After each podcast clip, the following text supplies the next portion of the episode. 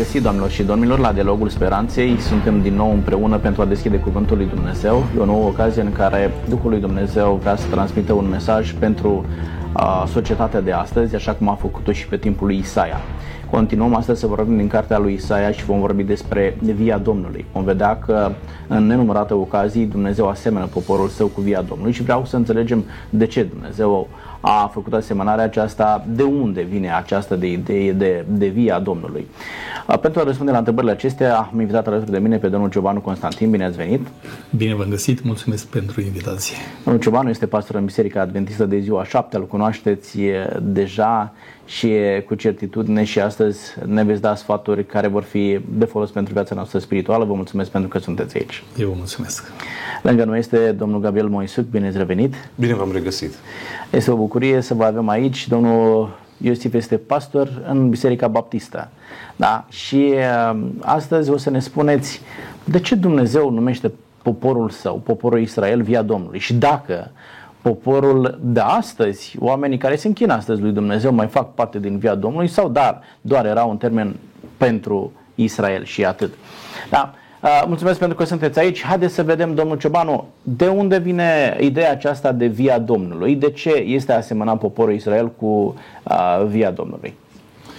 Păi vine din lumea naturală, de la cele pământești învățăm despre cele duhovnicești și Dumnezeu folosește această metaforă ca un simbol al poporului ales și e foarte frumoasă această alegere pe care o face Dumnezeu. Vreau să vă spun că în psalmul, să vă reamintesc, în psalmul 80, Dumnezeu amintește, zice, am adus o vie din Egipt, i-am salvat de sub mâna lui Faraon și acolo se trece în revistă purtarea de grijă a prea iubitului Dumnezeu față de via lui. E frumoasă imaginea aceasta a viei, mai ales că la templul lui Solomon și apoi templul lui Rod, care a supraviețuit până în, în ghilimele zis, până în anul 70, era imaginea chiar la intrarea templului a unei vii, simboliza națiunea iudaică. Însă vreau să vă spun, dragii mei, vom vedea uh, despre via aceasta unele lucruri care uh, nu rămân pe linia aceasta atât de frumoasă pe care o prezintă Dumnezeu.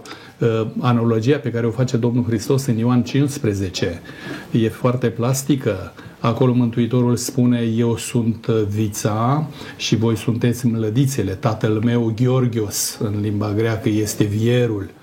Ei, foarte frumos. Și atunci și noi, ca și mlădițe, rămânând ancorate în viță, vom uh, suferi procesul de curățire ca să aducem roadă. Uh, de multe ori apare ideea aceasta, rămâneți în mine, voi ca mlădițe, rămâneți în vițe, adică să vă trageți uh, seva de viață din mine, ca viță autentică. Poporul ales vom vedea dacă și-a împlinit menirea sau nu, însă Mântuitorul ca viță a adus rod și dorește ca și noi, ca mlădițe, să aducem rod spre slava lui Dumnezeu. Uh, domnul Moisuc, dincolo de ce v-ați pregătit astăzi să răspuns la întrebarea aceasta, vreau să uh, vă lansez o provocare. Uh, spunea domnul Ciobanu despre Ioan 15 și Iisus Hristos zice acolo, despărțiți de mine, voi nu puteți face nimic. Că chiar fără Dumnezeu oamenii nu pot face nimic. Sunt și oameni care nu-L acceptă, nu-L recunosc pe Dumnezeu și tot, totuși realizează lucruri. Cum vedeți lucrul acesta? Poate face omul ceva fără Dumnezeu sau nu? În Ioan 15 uh, se vorbește acolo despre mântuire. Oamenii nu pot face nimic fără Hristos în ceea ce privește mântuirea sufletului. Uh, putem uh, viețui, putem trăi pe acest, pe acest pământ în Harul lui Dumnezeu, putem lucra, dar în ceea ce privește mântuirea nu se poate obține absolut nimic fără jertfa Domnului Isus Hristos. În acest sens, noi suntem altoiți în El, adică vedeți, dintr-o mlădiță uscată fără viață, suntem altoiți în El și primim viața mântuitoare în jertfa Domnului Isus Hristos. În acest sens uh, face referire uh, Ioan 15. Fără de Hristos nu există iertarea păcatelor, nu există mântuire, nu există relegare, da? relegare relației cu Dumnezeu. Dar în același timp mă gândesc când zice Hristos, eu dau ploaie și peste cei buni și peste cei răi, fac să răsară soarele și peste cei buni și peste cei răi. Adică toată lumea beneficiază de intervenția lui Dumnezeu în viața lor, fie că tu recunoști intervenția aceasta sau nu o recunoști, fie că o accepti sau că nu o accepti, tu trăiești prin Dumnezeu.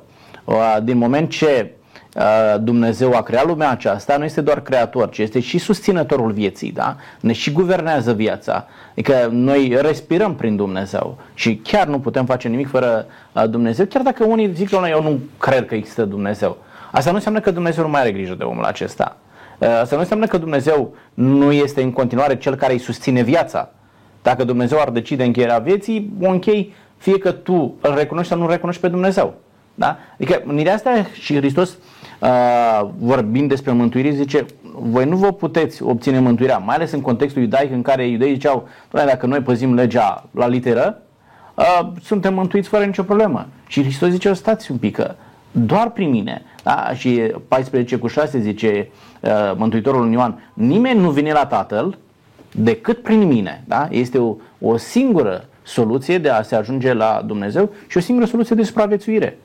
Da, vă rog. Discutam într-o ocazie cu un profesor universitar și dânsul era ateu de orientare.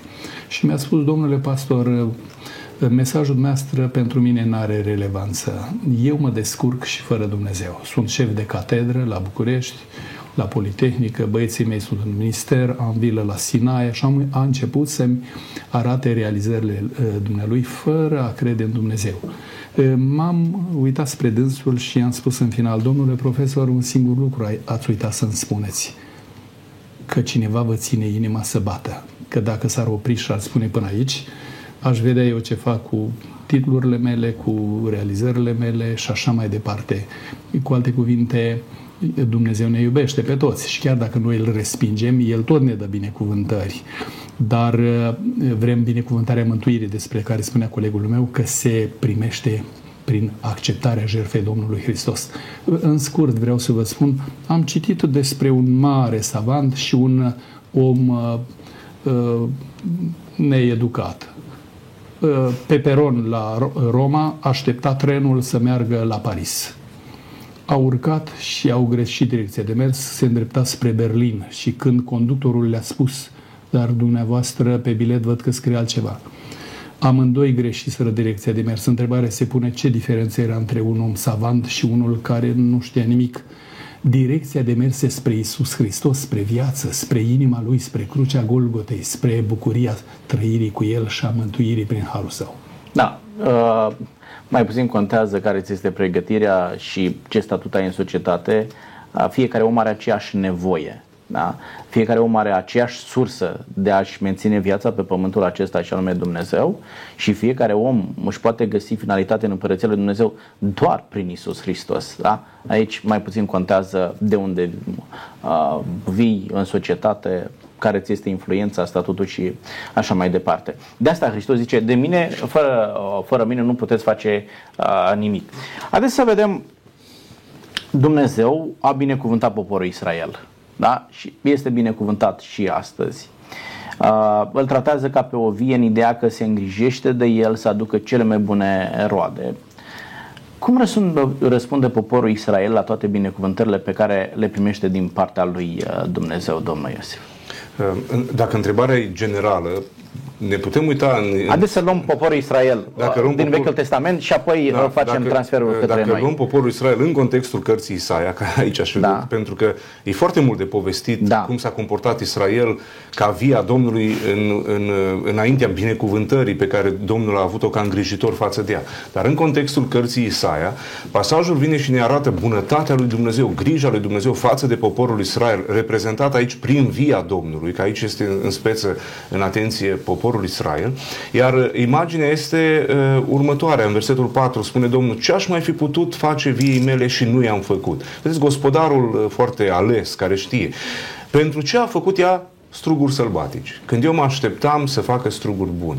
Ehm, via aceasta a Domnului este o vie diferită de via din pământ, pentru că ai un rod, ăla îți dă rod bun. Dar aici Dumnezeu se referă la oameni și la popor, iar ehm, modul în care poporul Israel a luat binecuvântările se, găsesc într-un, ehm, se găsește într-un dispreț pe care l-au avut față de îngrijirea Domnului. Li s-a părut de bine să considere că viața e prin ei și binecuvântarea sănătății și puterii prin ei înșiși și au disprețuit mâna lui Dumnezeu și nu au mai adus roade sfinte. Și atunci rodul lor, rodul vieții lor a devenit un strugure sălbatic, cum spune aici, cu toate că Dumnezeu a făcut totul ca ei să fie și uh, imaginea poate fi foarte grăitoare pentru că poporul Israel era un popor între alte națiuni. Dar poporul Israel, în loc să fie reprezentanții lui Dumnezeu și a, a, a guvernării lui Dumnezeu peste ei, au devenit la fel ca toate națiunile pământului. Plin de păcat, de urăciune, de necinste, de necurăție. Și în cartea Isaia, vedeți capitolul de la 1 până spre 6, 7 încolo, suntem în contextul în care Dumnezeu, prin proroc, vrea să arate uh, ratarea țintei lor. Vrea să arate faptul că s-au lipit mai tare de păcat decât de Dumnezeu. Cum au răspuns la binecuvântare? Prin nepăsare și prin a rodi struguri sălbatici. Nimic nu mai era sfânt în ei. Nimic nu mai era hrănitor duhovnicește în ei. Totul era sălbatic. Trăim o vreme în care oamenii astăzi, cum spuneați, uh, uh, și pomul bun și pomul rău, și grâul și neghina, cresc în același ogor. Ploaia lui Dumnezeu și peste unii și peste alții. Dar unii rodesc strugure binecuvântat, viața lor este o binecuvântare în, în sens duhovnicesc, iar alții nu. Și vin unii și pun, Doamne, să ne ducem acum să tăiem și stăpânul zice, nu, lasă-i să crească împreună. Noi trăim într-o vreme, în paradigma asta a istoriei, în care creștem împreună. Și grâul binecuvântat și neghina. Și uh, asta e, dar vine ziua judecății, că vine în pilda aceea, momentul când stăpânul zice, acum tăiați neghina și băgați-o în foc. Vine ziua judecății.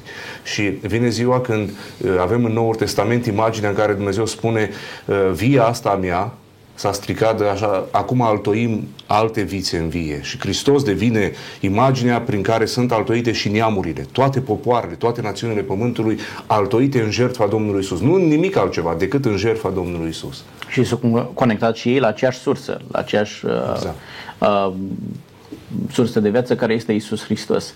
Cum este, domnul Ciobanu, să, nu știu, toamna, primăvara, să-ți pui în uh, pământ uh, niște butuci de vie, de masă și uh, când apare rodul, să îți dai seama că este o, un strugure, nu știu, care nici măcar nu poți consuma, e un strugure sălbatic. Uh, care ți este reacția? Ce faci cu un astfel de...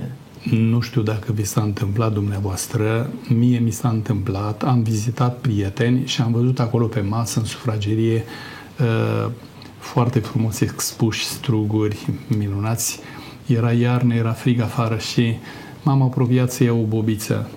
Erau artificiali.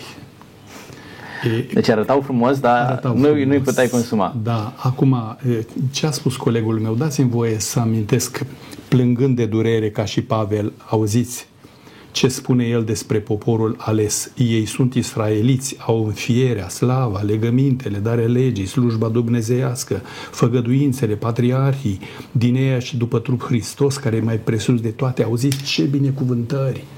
ce întâietate în toate și toate acestea la ce le-au folosit dacă au făcut struguri sălbatici. De aceea un autor inspirat spune așa, marele păcat al poporului evreu a fost lepădarea lui Mesia, și mare păcat al creștinismului este lepădarea legii dragostei lui Mesia. Doamne, dacă ai adus atâta investiție în mine și în noi, ajută-ne să nu te dezamăgim. Bun, de ce ar face oamenii lucrul acesta? Dumnezeu îi binecuvântează, pentru că asta nu se întâmplă doar la poporul uh, uh, din vechime a lui Dumnezeu la Israel, ci și astăzi la oamenii care se declară ar fi urmașii lui Hristos. Uh, Dumnezeu oferă binecuvântări, iar oamenii parcă într-un mod ostentativ întorc spatele lui Hristos. De ce se întâmplă asta, domnul Moise? Trăim într-o lume care este supusă păcatului și uh, regăsim în noi uh, firea pământească și poftele firii pământești, pofta ochilor și lăudăroșia vieții, cum spune uh, în, în Ioan, și mai regăsim în lumea aceasta o putere a întunericului, satana și lumea întunericului și toți demonii lui, demonii lui care luptă într-o luptă uh, um, murdară pentru sufletul omului. Și atunci, uh, uh, omul fiind și sub ispita aceasta a poftelor lumești, a lăudăroșiei vieții, ispitit de gloria aceasta, de slava asta umană, dar fiind înșelat, ne, nespunându-i se că este trecătoare, uh, omul îl crede pe satana pe cuvânt. Asta s-a întâmplat și în poporul Israel. Vedeți, până în capitolul 5, Isaia îi condamnă pentru idolatrie. idolatrie. Au luat idolii răsăritului, vrăjitoriile filistenilor, se unesc cu fiii străinilor, în închinări străine, în tot felul de lucruri de acestea murdare. Și uh, uh, este mai plăcut pentru că toate acestea răspund la poftele carnale, răspund la a rodi uh, lucruri care sunt nesfinte și avem în noi această natură căzută prin păcat care trebuie și se cere împlinită. Vedeți, răspunsul la întrebarea de ce oamenii fac treaba asta este destul de, de greu de dat pentru că ține uh, și la nivel personal de, de trăirile fiecăruia dintre noi. Însă, biblic vorbind, noi suntem într-o luptă spirituală și suntem deja înfrânți și noi avem nevoie ca cineva să ne deschidă ochii, să vedem că suntem păcătoși fără de putere și să ne deschidă ochii să vedem gloria și slava. Vedeți, pasajul acesta începe cu uitați cum a vrut Dumnezeu să arate poporul. Și dorința scriitorului este nu vă plânge inima în voi că ați dat struguri sălbatici. Trebuie din nou câștigată înaintea ochilor noștri gloria și slava la care Dumnezeu ne-a chemat să fim. Și noi am ratat această glorie. Da, uh, nu știu, este normal ca la binecuvântare să răspunzi cu mulțumire. Este normal că atunci când cineva îți face bine să ai o atitudine de uh, recunoștință. Uh, de ce să răspunzi voluntar, conștient la binecuvântarea lui Dumnezeu cu rău?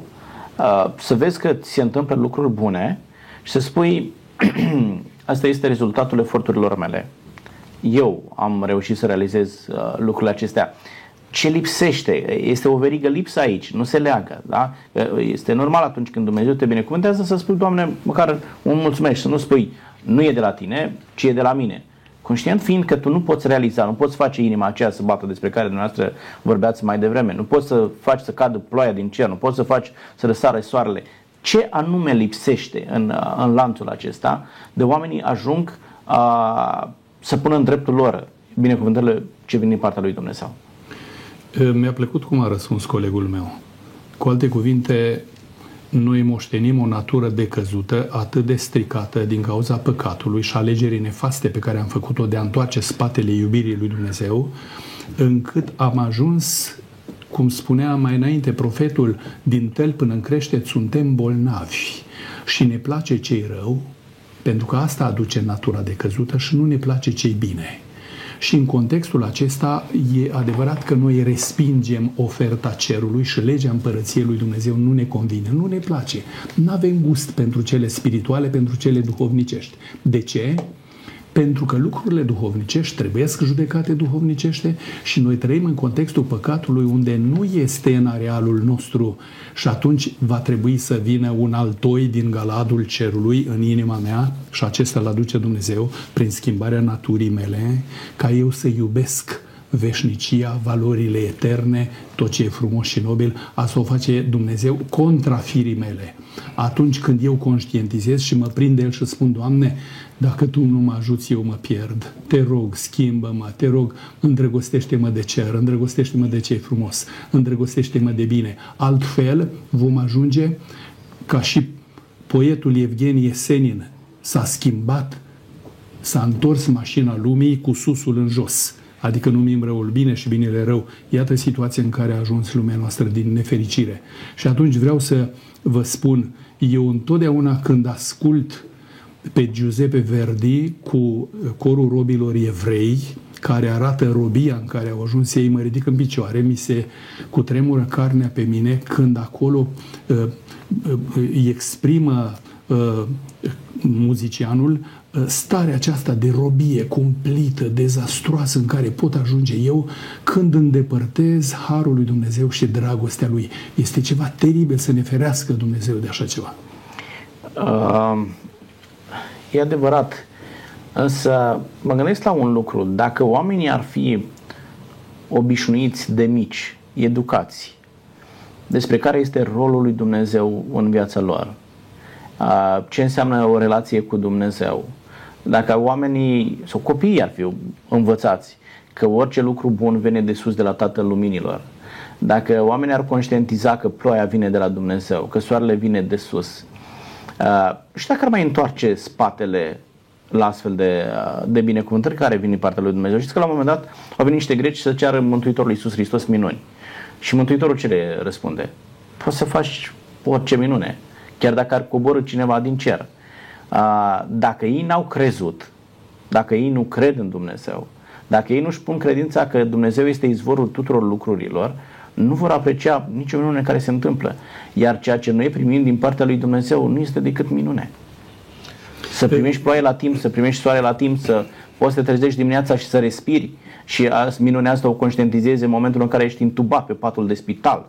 Ce minunea este să te trezești în fiecare dimineață să poți respira. Da? Nu credeți că e, e o verigă lipsă înainte de a ajunge să primești binecuvântările lui Dumnezeu. Societatea nu este educată să creadă în Dumnezeu. Copiii nu sunt educați să creadă în Dumnezeu. Nu sunt educați să uh, conștientizeze că ceea ce primesc totul vine de la Dumnezeu, nu? Nu negăm valoarea educației, are rolul ei, este foarte binevenită.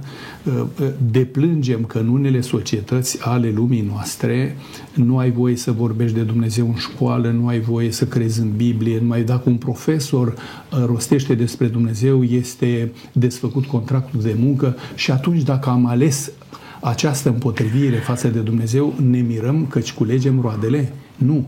Dar vreau să mă întorc la ideea aceasta și anume vreau să spun apăsat când Dumnezeu bate la ușa inimii mele să-L primesc pe El, El aduce o viață de sus din altă lume ca să mă îndrăgostesc de El. Și până când eu nu voi conștientiza că ce am eu este mucegai, flori de mucegai, atunci nu voi renunța la plăcerile mele.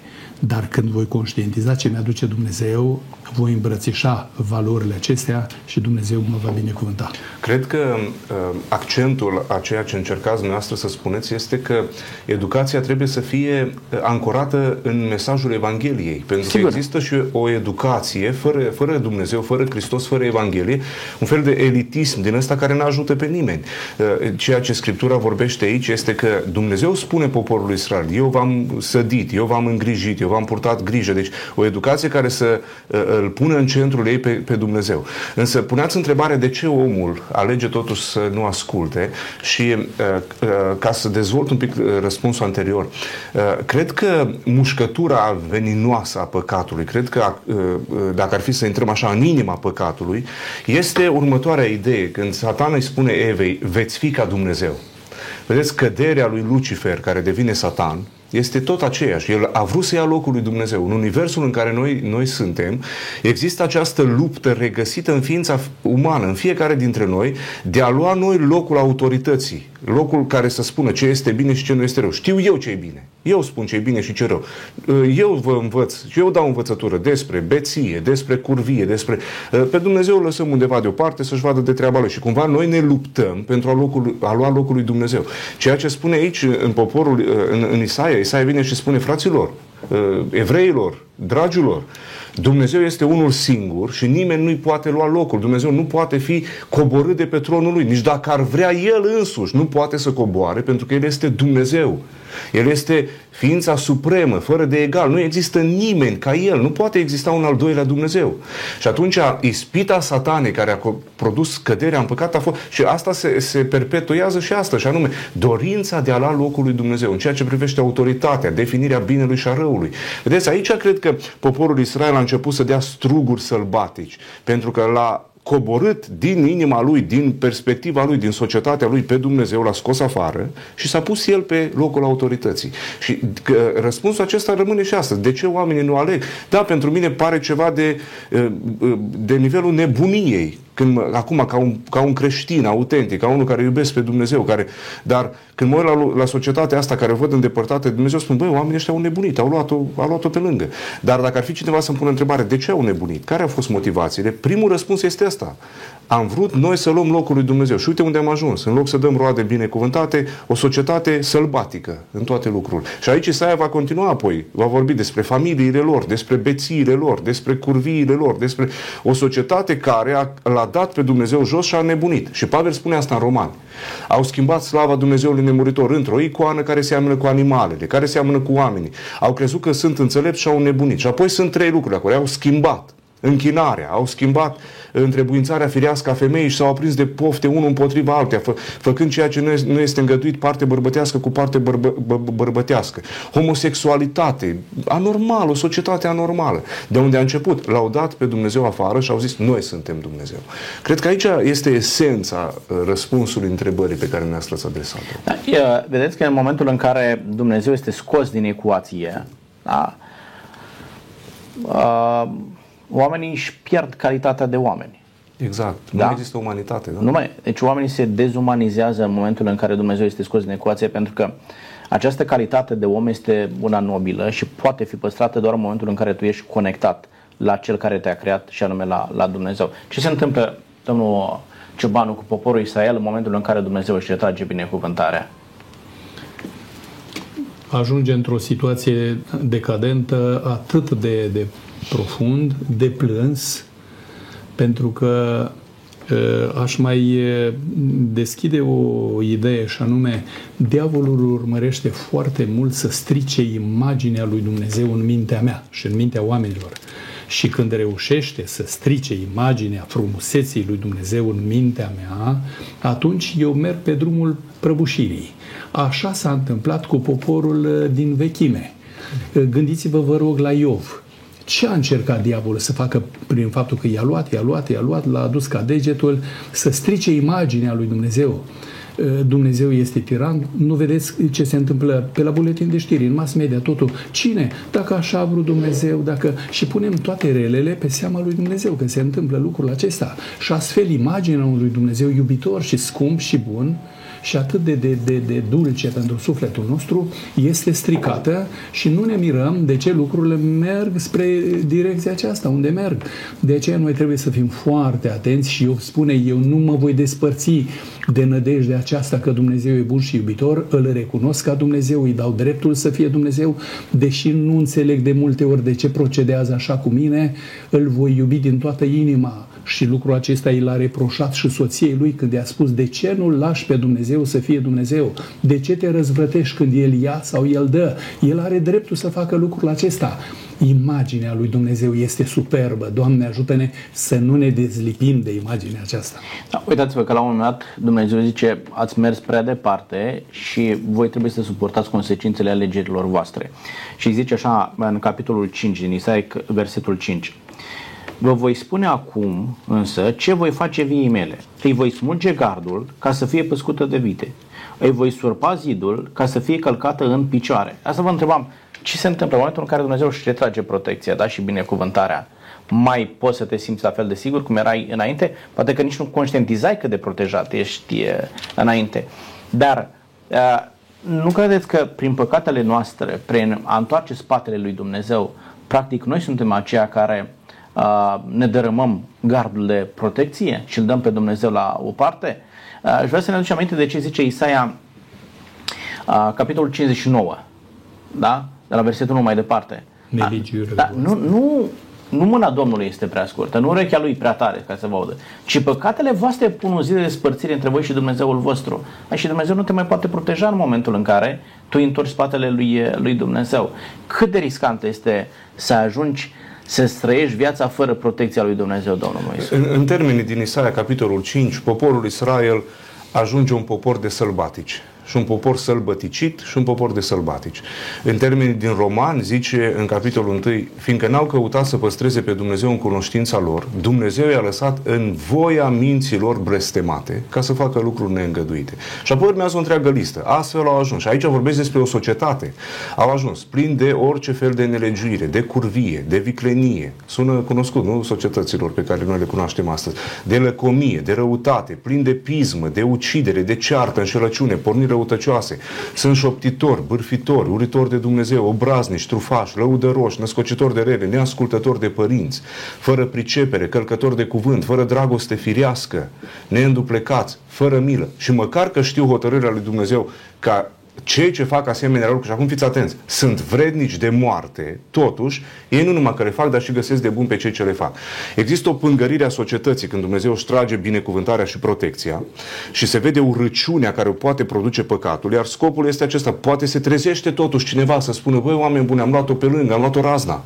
Dar mai există ceva care este groaznic, și anume Dumnezeu îți vestește ziua judecății. Adică nu va trăi societatea asta la nesfârșit în felul ăsta, ci Dumnezeu spune, voi deja sunteți judecați, judecata este vrednici de moarte și vine ziua judecății lui Dumnezeu. Vedeți, noi trăim într-o lume pângărită, vedem efectele păcatului, dar ale ridicării binecuvântării lui Dumnezeu. Slavă Domnului că avem binecuvântarea iertării prin jertfa lui Hristos, însă creștinii au și mesajul ăsta, se va sfârși istoria. Nu vă înșelați. Istoria asta a omenirii supusă păcatului și satane și întunericului și demonilor, ea nu este veșnică. Vine o zi când Dumnezeu va pune punct la istorie, va deschide cerurile, va lua pământul, îl va înfășura ca un sul și ne va chema la judecată. Și atunci fiecare dintre noi va da socoteală de binele sau răul pe care l-am făcut sub soare. Vine ziua mâniei lui Dumnezeu, ziua judecății lui Dumnezeu. Da, Dumnezeu și-a ridicat binecuvântarea, protecția, ne lasă să gustăm murdăria păcatului pe care l-am iubit de ne-am întors cu spatele la Dumnezeu, dar în același timp, în istoria vieții noastre, există o zi de întâlnire cu Dumnezeu ca judecător. Până la judecată și la sentința pe care o vom primi atunci, există niște consecințe pe care omenirea le suportă la momentul de față din cauza faptului că au întors, că a întors spatele lui Dumnezeu sau uh, momentul în care Dumnezeu își trage protecția așa cum zice versetul 5, care sunt consecințele pe care le suportă oamenii, domnul Giovanu?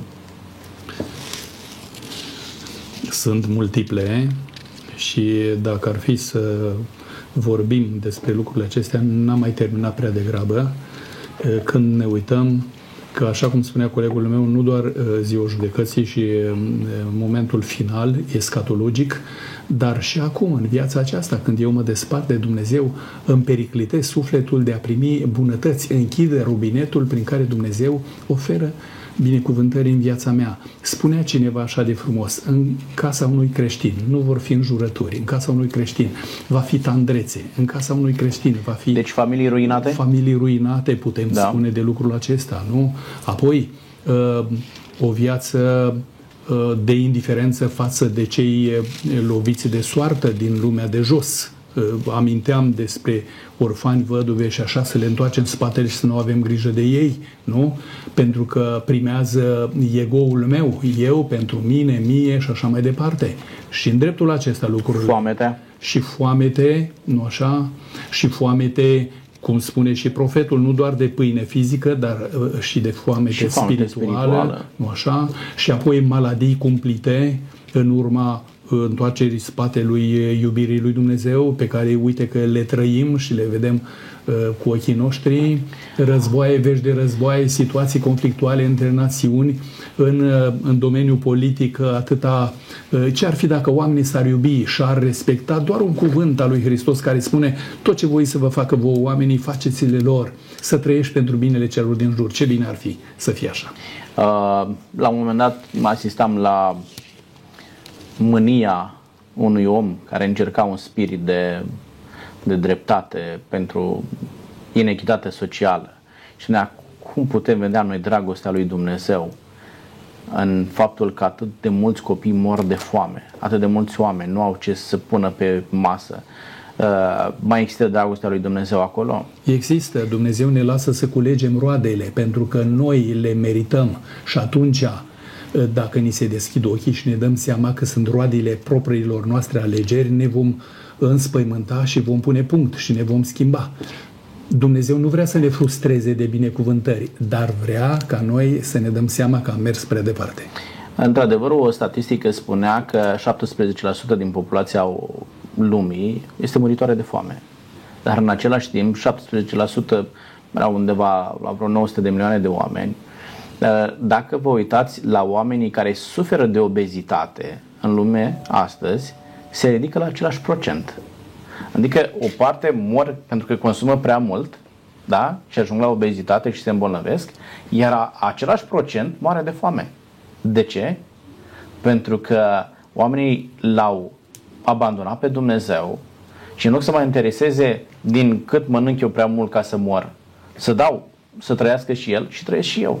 Da? Adică nu a pus Dumnezeu uh, prea puține resurse pe pământul acesta pentru câți oameni sunt, ci noi folosim resursele într-un mod defectuos, în așa fel încât murim și unii și ceilalți. Da? Asta înseamnă să-L respingi pe Dumnezeu, să nu-ți pese de cei de lângă tine, să trăiești viața într-un mod egoist, uh, să te afectezi pe tine însuți, să afectezi și pe ceilalți. Și vorbim uh, familie, de societate, de mediul în care trăim, de uh, climă, războaiele pe care le generăm și așa mai departe. Asta se întâmplă în momentul în care Dumnezeu își trage uh, protecția și binecuvântarea. Da? Uh, Acum, și, acest vreau. pământ aici nu este un, un, un paradis. Aici nu e paradisul promis de Dumnezeu. Uh, trăim într-o lume căzută, într-o lume care uh, este deformată de păcatul omului, iar o altă consecință este Uh, vedeți, din Geneza 1, uh, din Geneza 3, Dumnezeu a spus, pământul va da spin și pălămidă. Da. Pământul acesta pe care noi trăim este bolnav. Este un pământ care nu, nu rodește la capacitatea inițială pe care Dumnezeu l-a creat. De ce? Din pricina păcatului omului. Și se vede asta și în, în imaginea asta a viței se, este sugerată și imaginea asta a lipsei de rod pe care uh, poporul Israel o va gusta în teritoriul lui. Un alt efect este că Isaia vestește robia din pricina păcatului lor, sunt duși în robie. Menirea robiei este să curățească poporul Israel. Să corigeze. Să corigeze și după ce vor ieși din robia asta, care va fi 70 de ani, poporul Israel nu va mai fi niciodată idolatru, Correct. cum a fost înainte. Deci este un mod în care Dumnezeu își educă, își învață poporul, dar la, la nivel general, când vorbim despre efectele păcatului, unii au impresia că aici e paradisul, aici e viața și moartea, aici e tot. Nu, nu, nu. Pământul ăsta este în putrefacție. Pământul ăsta se strică tot mai mult. Vedeți, tot aici în, în, în, în Isaia se vorbește despre uh, faptul că păcatul a uh, uh, scurtat tot mai mult viața omului. Vedeți, avem oameni ăștia care au trăit sute de ani, nu? Efectul păcatului se vede și în trupul omului. Ne îmbolnăvim mult mai repede, trăim într-o lume care ne îmbolnăvește tot mai repede. De ce? Pentru că mesajul trebuie să fie ăsta. Sunteți trecători. Nu sunteți veșnici pe acest pământ. Aici nu-i paradisul. Aici nu se termină toată povestea. Povestea noastră continuă mai apoi. Uh, una din consecințele pe care le suportă omenirea atunci când întoarce spatele lui Dumnezeu uh, este acea trăire plină de patimi. Și în societatea în care trăim noi, în locul în care ne aflăm, vedem mulți oameni care trăiesc patima aceasta al colului. Da?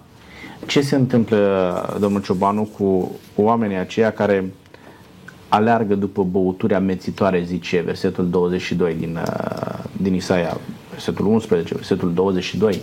Vreau da? să vă reamintesc că în acest capitol de șase ori se repetă uh, interjecția aceasta vai, vai, vai, vai. Și în dreptul celor care consumă alcool și merg pe principiul acesta atât de, de degradant, uh, începe Domnul și spune vai de cei care procedează în felul acesta.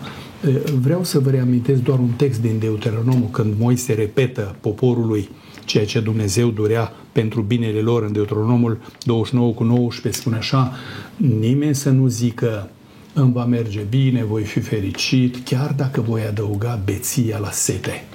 Pe acela nu-l voi ierta, spune Domnul. Când un preot intra în serviciu, el avea această uh, cum să spunem noi, hotărâre și o preliște de a nu consuma băuturi alcoolice, pentru că cei doi fii al lui Aron, Nadab și Abihu, n-au ținut cont de lucrul acesta, știți, au fost arși de vii înaintea Domnului. Și apoi Biblia în diverse locuri, vai de cel ce toarnă băuturi amețitoare semenului său, vai de cel care se uită la vin căci curge roșul în pahar, el face mărgăritare, dar pe urmă mușcă și te vei uita după femeile altora, gura îți va vorbi prostii, când vei fi bătut, vei spune, nu simt, de unde să simți că tu ești beat? Și după ce te trezești, mai vreau, mă mai întorc la viața aceasta. Deci mereu și mereu. De aceea, principiul nefalios, adică cumpătare, abstinență totală, este uh, agreat de uh, biserica noastră, adică nimic din alcool să nu fie uh, introdus în organismul tău. unii vin și spun așa, dar e nevoie de alcool în organism. E adevărat, știți că e nevoie. Am consultat mulți medici de specialitate și și spun așa, alcoolul pe care organismul are nevoie îl fabrică ficatul din compot, din fructe și așa mai departe. Deci e important lucrul acesta, așa că Scriptura când vorbește în termeni acestea radicali, trebuie să înțelegem despre ce este vorba. Și mulțumim Domnului că uh, a făcut lumină în privința aceasta. Iar termenul tiroș, pentru că spune uh, Scriptura la nota din Cana, zice Mântuitorul a făcut tiroș, adică vin must, dulce, foarte important. Și la cina Domnului noi practicăm obiceiul acesta și pâinea fără drojdie și vinul fără alcool, care sunt simboluri ale fermentului, ale stricăciunii. Ori trupul lui Hristos și jertfa lui a fost fără păcat. Poate vor spune unii, da, dar sunt simboluri. Să nu uităm că și Moise, când a lovit stânca de două ori, a fost un simbol, dar l-a costat moartea. Așa că mare atenție și să ne ajute Domnul să fim înțelepți. Mulțumesc. Uh, dincolo de argumentele pe care le putem aduce pro sau contra alcoolului, haideți să vedem ceea ce zice Isaia, care sunt consecințele pe care le trăiesc oamenii care aleargă după alcool. Putem constata niște consecințe benefice, să, să vezi un om care leargă toată ziua după alcool și să spui, uite ce om uh, realizat de succes, ce bine îi face uh, faptul că el aleargă după, după alcool. Care sunt consecințele, domnul Moisu? Eu nu găsesc nicăieri în Scriptură consecințe pozitive ale consumului de alcool.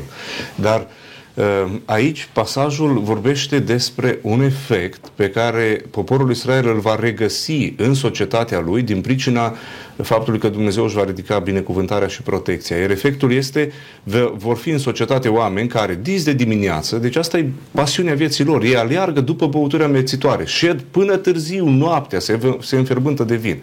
Versetul 22 la care făceați dumneavoastră referire. Vai de cei tari când e vorba de băut vin și viteji când este vorba de amestecat băuturi tari. O societate pervertită, care nu mai are cumpătare, care nu mai știe direcția spre care să meargă. Vedeți versetul 11, suna extraordinar. Va, binecuvântați cei ce dis de dimineață aleargă după Domnul, după lucrurile sfinte. Dar nu, la ei nu mai există lucruri sfinte. Totul este după uh, amețirea minții, amețirea trupului. După aceea, uh, uh, dacă citim în, în alte versete din Scriptură și ne uităm chiar și în experiență, vedem că efectele păcatului acestei beției poate fi o vorbire uh, cu multe blesteme, o uh, uh, neorânduială în ceea ce privește lucrurile din casă, un dispreț în creștere de copii, o societate marcată de zbierete și țipete și înjurături și bătăi în societate pe fondul alcoolului. Accidente, oameni care au probleme de sănătate, cu ficatul, cu mintea, cu... toate acestea vin pe fondul alcoolului. Poate fi o încercare de a-ți nega realitatea în care trăiești, în momentul în care decizi să-ți amețești mintea cu alcool? Adică nu, nu vrei să, să accepti realitatea pe care o trăiești, nu ești de acord cu ea, încerci să o uiți, să da, nu doar alcoolul, aici pot fi și stupefiantele, droguri și alte lucruri. Uh, însă te adâncești mai mult în problemă, nu-ți rezolvi problema. Mai aud uh, expresia aceasta, mai înnec și eu amarul în alcool. Da? Adică sunt oameni care uh, vor nu se neacă amarul, se înarcă... Se neacă el și viața lui, dar... Amarul rămâne. Că nu oamenii refuză și e și o lașitate. Să înfrunți viața așa cum este ea, și să găsești soluții să-ți rezolvi probleme, nu să le negi. Că negarea problemelor nu aduce o rezolvare, da? ci mai degrabă uh, intri în profunzimea uh, acelor probleme și nu mai ieși poate că niciodată de acolo. Exact. Da? Este o lașitate. Ci mai degrabă îi permis lui Dumnezeu, te, te minți pe tine însuți. Și mai e alt, un alt păcat pe care îl amintește Isaia aici, a celor care mint. Este minciuna un păcat uh, poți să tragi un semnal de alarmă și să spui uh, nu este în regulă să faci lucrul acesta sau este un păcat atât de generalizat încât zici, da, oricum toată lumea face asta, toată lumea evită adevărul, mai spune o minciună. Ce se întâmplă cu cei care și-au făcut un mod de viață în a perverti adevărul? Porunca spune să nu minți. Mă gândesc la ce spune Apocalipsa în final, Spune Apocalipsa 21, începând la versete 5-6 mai departe, zice afară din raiul lui Dumnezeu sunt și începe să iei numere trufași, cei care așa și toți mincinoșii. Partea lor este iazul de foc.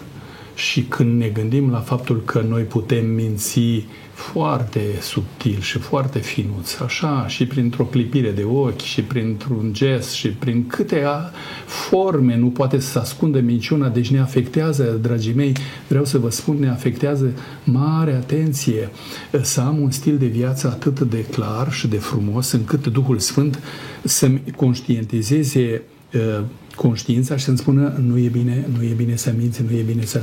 Mereu și mereu sunt pe aceeași frecvență de undă cu cerul, încât Dumnezeu să mă conștientizeze să mă ferez de minciună. Mulțumesc tare mult. Domnilor, suntem pe final de emisiune. Mai avem o ultimă întrebare. Care este reacția lui Dumnezeu atunci când păcatul a, cuprinde omenirea? E o stare generalizată de păcat. A, este Dumnezeu a, nepăsător? Lasă ca lucrurile să meargă de la sine sau ia atitudine Dumnezeu într-o astfel de situație? Din, din pricina ceea ce Dumnezeu este, se activează în mod automat mânia lui Dumnezeu. Și versetul 25 spune, de aceea se și aprinde Domnul de mânie împotriva poporului sau din pricina păcatului. Însă, față de starea generalizată de păcat, da, Dumnezeu își aprinde mânia și rostește judecata și vine ziua judecății lui Dumnezeu, cum spuneam anterior, însă în același timp Dumnezeu, în dragostea Lui, în îndurarea Lui, în, în ceea ce este Dumnezeu în sine, a pregătit și o cale de salvare pentru noi. Pentru că până să se uh, arunce de plin mânia lui Dumnezeu cu o judecată veșnică asupra omului, El l-a trimis pe Fiul Său, pe singurul Său Fiu, în lumea noastră, întrupat prin Fecioara Maria, care, peste care s-a pogorât Duhul Sfânt al lui Dumnezeu, care a trăit ca un miel fără vină al lui Dumnezeu, plin de har și de adevăr, fără vină, fără de păcat, dar care a luat asupra Lui vina păcatelor noastre, care cereau mânia lui Dumnezeu. El le-a luat asupra lui și mânia lui Dumnezeu s-a descătușat asupra lui Hristos prin moartea de pe Golgota. Cu asemenea putere încât Dumnezeu adevărat din Dumnezeu adevărat spune Dumnezeul meu, Dumnezeul meu pentru ce mai părăsit. Există acolo o durere uh, uh, de nedescris, imensă, pe care noi nu o putem niciodată cuprinde. Și uh, apoi, prin moartea Lui, noi să fim izbăviți de păcatele noastre, iar chemarea Mântuitorului este pentru ca oricine crede în El să nu piară, ci să aibă viață veșnică. Păcatul va fi judecat. Păcătoșii pot fi judecați prin jertfa Domnului Isus Hristos într-o iertare a păcatelor sau pot rămâne în păcatele lor și vor fi judecați în ziua aceea. Mm. Mă rog ca Dumnezeu să ne dea harul să ne întoarcem spre Dumnezeu cu pocăință și să fim iertați de păcatele noastre. Mulțumesc tare mult. Domnul Ciobanu, cum reacționează Dumnezeu? Tot profetul Isaia ne va spune mai spre finalul cărții că Dumnezeu are o lucrare ciudată cu locuitorii pământului și anume nu stă în firea lui de a pedepsi, de a lovi, dar din dragoste pentru noi, cum spunea colegul meu, o face și atunci nu iau aceasta a suferinței, o îngăduie peste mine ca eu să fiu lecuit și să mă feresc mai departe de a comite. Și atunci, privesc la Dumnezeu când El intervine prin suferință și prin alte metode să mă vindece că mă iubește, nu că se năpustește asupra mea.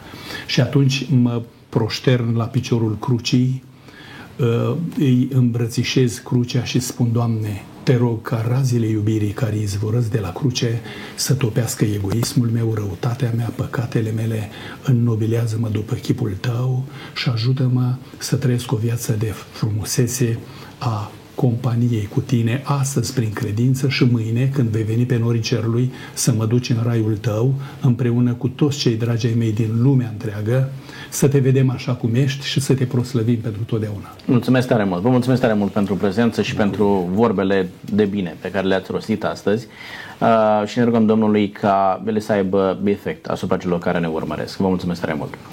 Doamnelor și domnilor, suntem pe final de emisiune este un lucru excepțional să știi că faci parte din poporul lui Dumnezeu. Este un privilegiu ca Dumnezeu să te considere că faci parte din via sa, adică din poporul lui Dumnezeu, să contribuie la creșterea și la dezvoltarea ta, iar noi trebuie să răspundem acestei binecuvântări lui Dumnezeu cu recunoștință. Recunoștința pe care noi o aducem lui Dumnezeu și primirea Mântuitorului Iisus Hristos în viața noastră ca mântuitor personal va produce mântuire în viața noastră. Este lucru pe care vi-l doresc fiecare dintre dumneavoastră. Vă mulțumesc tare mult pentru că ați fost cu noi. Până data viitoare, Dumnezeu cu noi. La revedere!